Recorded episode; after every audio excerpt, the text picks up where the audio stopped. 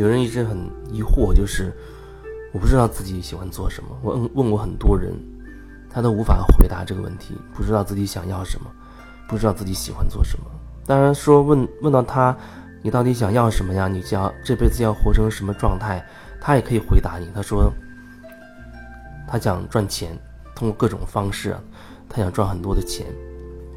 他就觉得有了钱之后，啊，他会生活会美满，会幸福，会开心，因为可以用钱达成自己很多的愿望。那我说，你到底有什么哪一些愿望？要买房买车，啊，要有选学区房，要去各处去旅旅行等等，他有各种各样的愿望。我说，那然后呢？然后又怎么样呢？你做这些，你自己会有什么感受呢？有时候说到感受，心里面的感觉这种问题，让人会变得哑口无言。我记得十几年前的时候，有人问我说：“你想要的是什么？”我发现，真正去感受这个问题的时候，我无言以对，我我没有办法回答。我不瞬间，我觉得我好像变得很混乱、很糊涂。我一直以为自己很清楚自己要什么，可是，在那一刹那，我觉得我懵了，我没有办法回答这个问题。我不知道自己到底想要什么。慢慢的，可能我会觉得，哦，想要一种舒适的感觉，没有压力。可以很开心、很轻松的去选择、去生活，想要那种幸福感，享受生活。然后慢慢慢慢的又过了一段日子，好像我才能明确。那一段日子其实其实是很漫长的，那是经过了。很多很深入的清理、整合之后，我才能慢慢的明确，所以我想要什么，或者说人生的一个方向。那人生的方向，简单的说就是做回自己了。可是做回自己这四个字又包含了太多太多的东西。我这样在分享语音。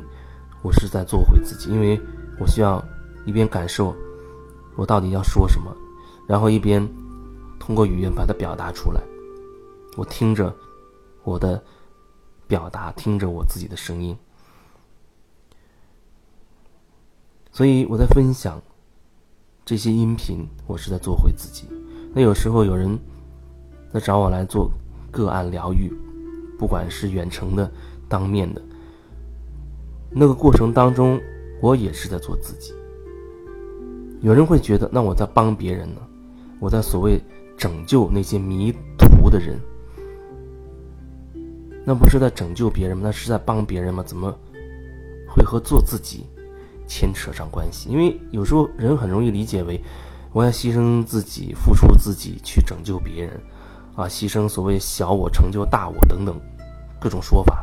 但对我来说，我想要说，这个过程，所谓个案的过程，所谓助人的过程，也是感受自己、觉察自己的过程。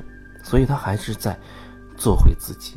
如果说偏离了内在的那个那个点，可能我会觉得，哎呦，这人怎么会把自己变成这样？真的很想帮他，希望他能够。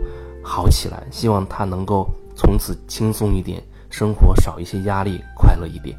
希望他慢慢可以找回自己，希望他可以慢慢的知道自己真心想要的是什么，等等。可是当我开始这样去做的时候，看起来很多人他会理解为哦，这真的是很很用心在帮助别人，啊，很全心全意的去扑在别人身上去助他，成全他。可是，对我来说，我会觉得，这恰恰不是真正所谓的帮，真正所谓的帮，那其实反而是你可以看清自己，可以觉察自己，你没有偏离你自己的中心。然后，在这个基础之上，在这个前提之上，你才有可能引导别人去看回他自己。我不是拿走那个人的力量，而是可以引导他拿回他自己的力量，而不是我帮他拿。也许最多，也许某个点、某些层面，可能我比他感受会清晰一点，或者觉察会多一些，意识上会稍微拓展一些。那可能是我能提供帮助的那些点。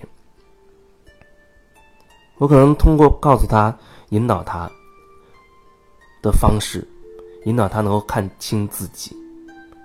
不过，那最终也是他自己的选择。这就好像啊，你一直想说服另一个人，可是那个人你发现，他有他自己的想法，他根本不希望被你说服。反过来，他还有可能很想说服你。所以在个案疗愈的过程当中，如果说我不小心掉入的那种，我想说服别人的什么的时候，那说明我自己内在出现了什么问题，要我看清楚。最多我只是。表达只是分享，但最终的那个决定的权利，你要怎么做？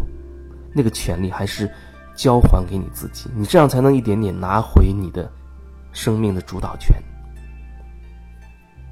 对我来说，那才是所谓的协助，才是所谓的疗愈。而那个过程当中，更重要的是做回自己，我做回我自己，顺带着引导你。也可以看清自己，做回你自己。